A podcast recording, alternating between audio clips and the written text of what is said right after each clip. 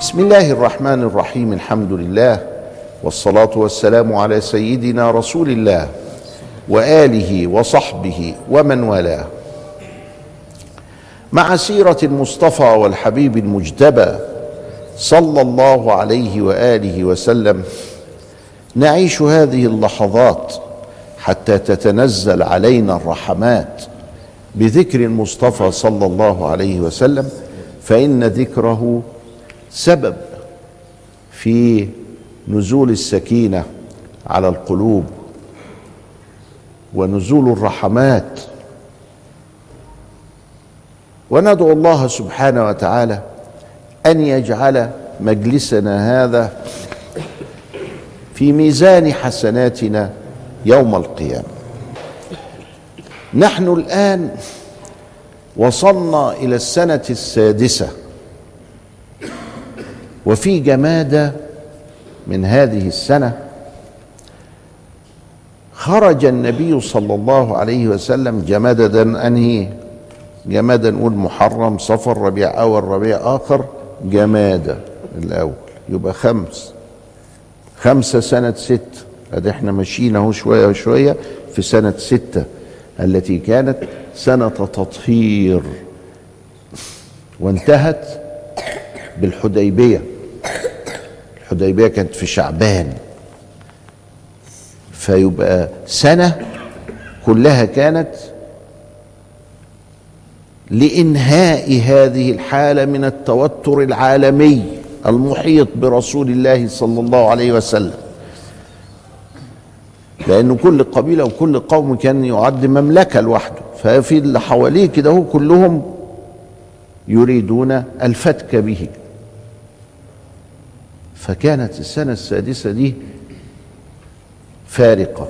ولذلك بعضهم برضو يعتبر الحديبية هو الفارق ما بين المدينة الأول والمدينة الآخر. ليه؟ لأنه خلاص اتفقوا على أنه مفيش حرب. في معاهدة سلام حدثت مع المشركين. ومعاهدة السلام هذه التي حدثت مع المشركين هنجلس فيها حلقات وحلقات علشان نشوف هو إيه اللي حصل. ذكاء النبي الذي ورثه للأمة الذكاء السياسي والذكاء الإنساني والذكاء العسكري والذكاء الأخلاقي ذكاء النبي صلى الله عليه وسلم وهو أسوة حسنة وهو قابل للتكرار وقابل للتطبيق. ما تقولش ده اصله النبي لا ده هو عامله عشاننا وده ممكن يطبق وممكن أنه يقلد وأن يتكرر ويعاد. في جمادة الشهر الخامس خرج النبي صلى الله عليه وسلم إلى بني لحيان. بني لحيان دي قريبة من مكة. المسافة من المدينة إلى مكة تاخد لها خمس أيام. من المدينة إلى بني لحيان تاخد أربعة. وهم قبل كده قاتلين عشرة من الصحابة. راح لهم النبي بنفسه. ما بعتش بقى فلان ولا علان. ما بعتش محمد بن مسلمة. لا ده ذهب إليهم النبي بنفسه. مع كم واحد؟ 200 واحد. آه دي سرية كبيرة بقى. 200 واحد ده, ده كتير يعني. 200 مقاتل. وقبل ما يوصل ليها كده بشوية بعت لهم حد بيقول لهم ده النبي جاي. عشان ياخد بالطار بتاع العشر. ما هو أنا مش هسيب حقي. لازم أجيب حقي. خلي بالك لازم حق يجي. فراح مشي.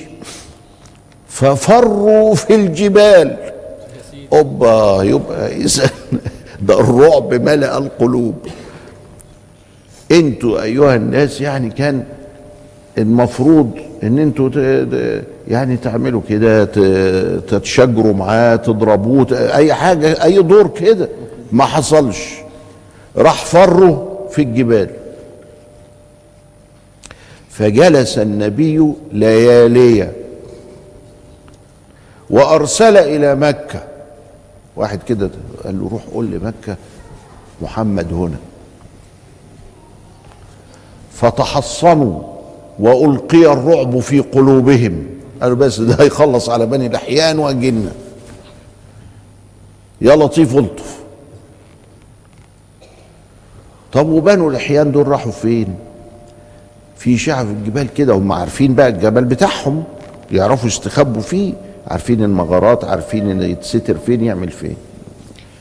فالنبي عليه السلام كل شوية يبعت لهم واحد مع خمسة ستة كده يطلعوا الجبل هم يشوفوه من ورا الصخرة يزدادوا إيه؟ رعبا.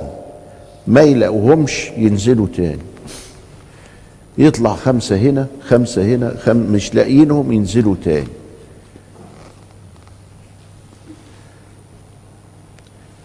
المكان اللي هم هربوا منه في شوية بقر على شوية غنم على شوية إبل خدوا. عليه الصلاة والسلام. يبقى دي مهمتها إيه السرية دي؟ دي من غير قتال. مهمتها إيقاع الرعب في قلوبهم. مهمتها مبدأ أننا لا نترك ثأرنا. مهمتها الوقاية من التفكير في إضرارنا. أنتوا كل شوية هتجوني وهتحاربوني. لا أنا مش هسيب حق وهضربك. خلي بالك. فيخاف فما يجينيش. يبقى مهمتها في النهاية إيه؟ ضرء الدم تقليل الدم.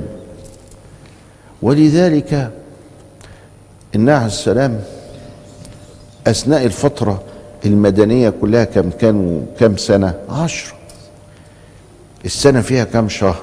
12 يبقى النبي عاش في المدينة كم شهر؟ 120 120 شهر.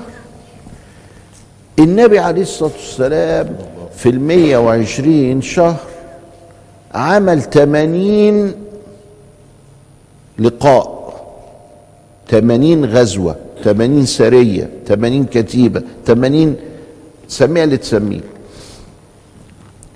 خرج بنفسه الشريفة في سبعة وعشرين بس. قاتل في سبعة. والباقي زي بني لحيان دي وزي الحديبية وزي كمان ما فيش قتال. في التمانين دول كلهم مات كم واحد؟ مات ألف وستة. ألف وستة؟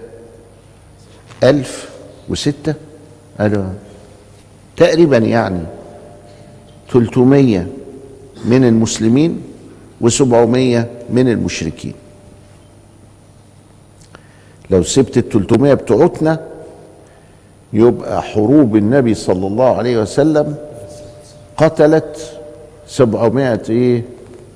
مشرك. قد إيه بقى؟ حوادث المرور في باريس في الشهر. شوفوا اطلعوا ادخلوا على النت وشوفوا الأرقام. حوادث المرور في باريس بس ولا في لندن ولا على الطرق هتلاقيها أضعاف هذا بكثير. عشر سنين يعني كل سنة سبعين بني آدم حروب إيه دي؟ دي حروب للضرب على اليد أن يستمر الدم والفساد والشرك. ولذلك أغلق عليهم. 700 واحد بس اللي ماتوا من المشركين. لما تيجي بقى تشوف الحرب العالمية كم واحد مات؟ عشرين مليون. طب. والثورة البلشفية 17 مليون. طب والحرب العالمية الثانية 40 مليون. إيه دي؟ فراخ دول ولا إيه؟ فإذا ال... ال... الأشياء عجيبة الشكل. وبعد كده يقول لك الإسلام دموي. أنهي الإسلام اللي دموي ده؟ الإسلام دموي فين؟ الإسلام له دموي ولا حاجة ولا يعرف الدم ده خالص. وكانت الحروب كما سنرى في حلقات كثيرة قادمة. كيف كان الحال هكذا؟ اذا ذهب النبي إلى بني لحيان. ولما ذهب النبي إلى بني لحيان فروا في الجبال. وسمعت به به مكة فخافوا. يبقى إحنا بنحقق الهدف من انه كفوا أيديكم عنا. لأن إحنا قوم لو اتضربنا مش هنسكت. فكفوا أيديكم عنا. حتى لو طال الزمان مش هنسكت. فكفوا أيديكم عنا. ووصلت الرسالة ورجع النبي صلى الله عليه وسلم مرة أخرى إلى المدينة. بعد الفاصل نواصل مع سيدنا النبي صلى الله عليه وسلم.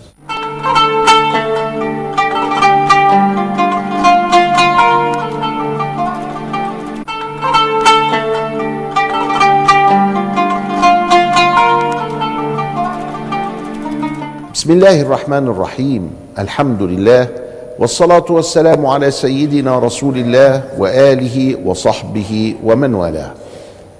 تكلمنا في النصف الأول من هذه الحلقة عن أن النبي صلى الله عليه وسلم خرج بنفسه الشريفة إلى بني لحيان قريبا من مكة للانتقام ممن قتل صحابته ولإيقاع الرعب في صدور بعض العرب المشركين حتى يكفوا أيديهم عن أصحابه وعن الدعوة وعن أمن المدينة. وكان النبي صلى الله عليه وسلم إذا غاب أكثر من يوم أو يومين عن المدينة يعين مكانه شخصا. فكان في هذا مرة يعين عبد الله بن أم مكتوم وكان ضريرا. ومن هنا أخذ إن محافظ المدينة ممكن أن يكون ضريرا. لأن الأنبياء منهم من كان ضريرا زي سيدنا يعقوب. ابيضت عيناه من الحزن. وهذه المرة ترك زيد بن حارثة. اذا غزوة بني لحيان كان الغرض منها الوقاية. غاب عن المدينة أربعة أيام رايح وأربعة أيام جاي يبقوا ثمانية وقعد هناك ست ليالي. غاب عن المدينة كام؟ أربعة عشر كل سنة ستة دهية قلنا إنها كانت للتطهير. وكان هناك ماء اسمه المريسيع بالتصغير كده. والمريسيع ده كان عند قبيلة اسمها بنو المصطلق. وبنو المصطلق عليهم رجل سيد القوم اسمه الحارث. والحارث ده بنته السيدة جويرية عليها السلام اللي أصبحت أما من أمهات المؤمنين. ما هي من بني المصطلق. سيدنا النبي صلى الله عليه وسلم كان نبيل فكان يقول للي هيقاتله أنا هقتلك زي ما حصل في بدر وزي ما حصل في أحد وزي ما حصل أنا هقتلك أنا هخرج لقتالك. المرة دي ما قالش. ليه؟ أراد أن يخفف الدماء إنه يبقى الدم قليل. فذهب إلى هذه الغزوة وانتصر فيها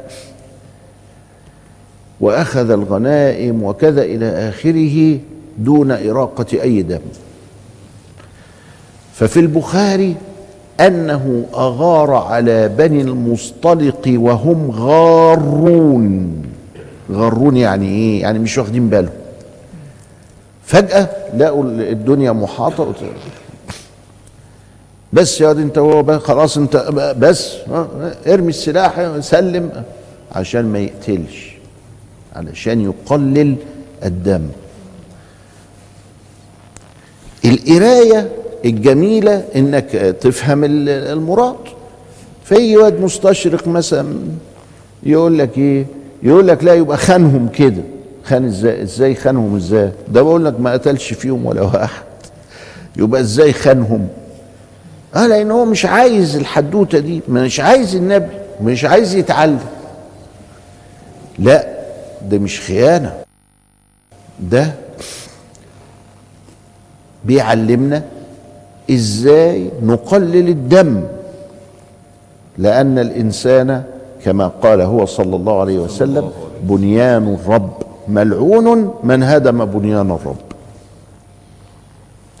ولذلك لا نفعل القتل إلا بحقه. يعني يكون قصاص يكون كذا يكون قتال في سبيل الله يعني بحقه. فأغار على بني المصطلق وهم غارون. وقبض عليهم وكذا إلى آخره. وكانت السيدة جويرية بنت الحارث يعني من السبايا. وزع السبايا وكذا إلى آخره والجويرية سقطت في يد واحد من الصحابة. فكاتبته. كاتبته يعني إيه؟ ما هي أبوها رئيس الدولة بتاعت بني المصطلق بنت ناس يعني. فكتبته يعني قالت له أنا أنا عايز أشتري منك نفسي. لا طيب.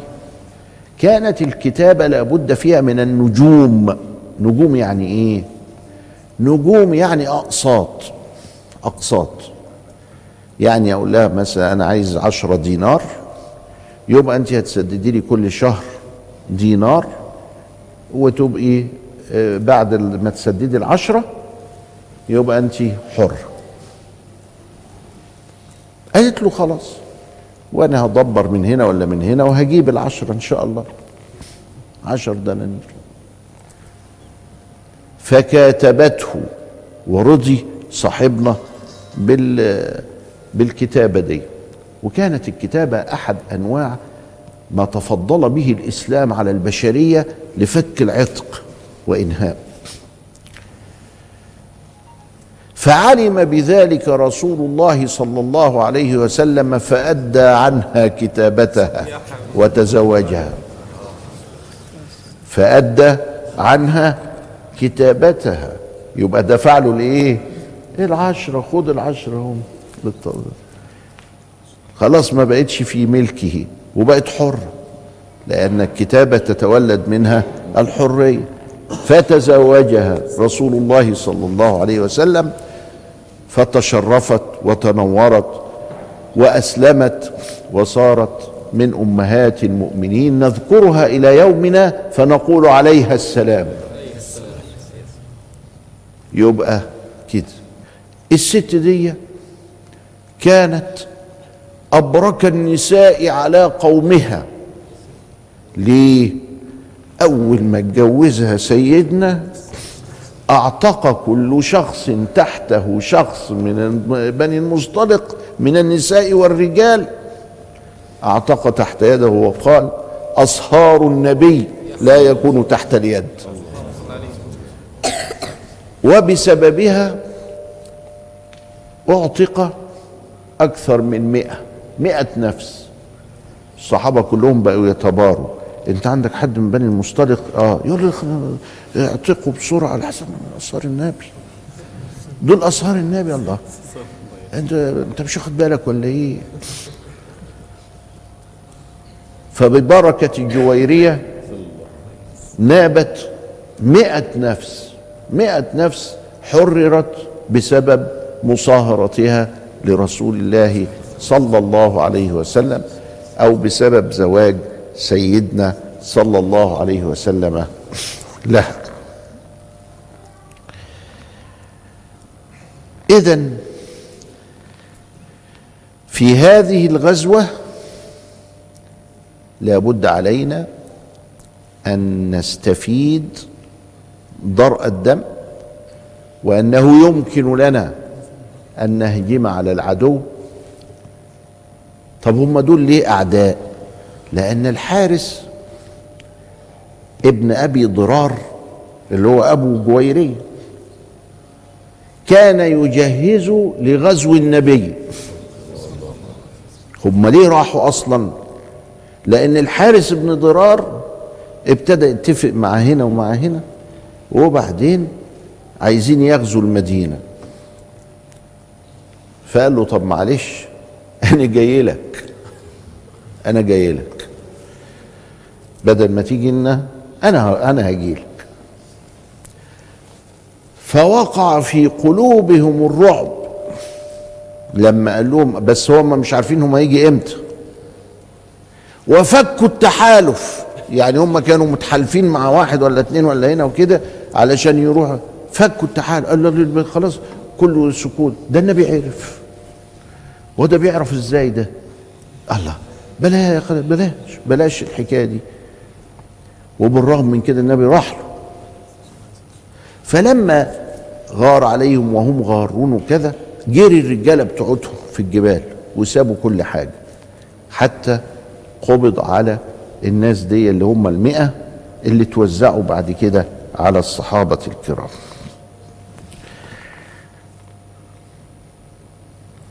شوفوا بركة بركة السلام وبركة الإسلام.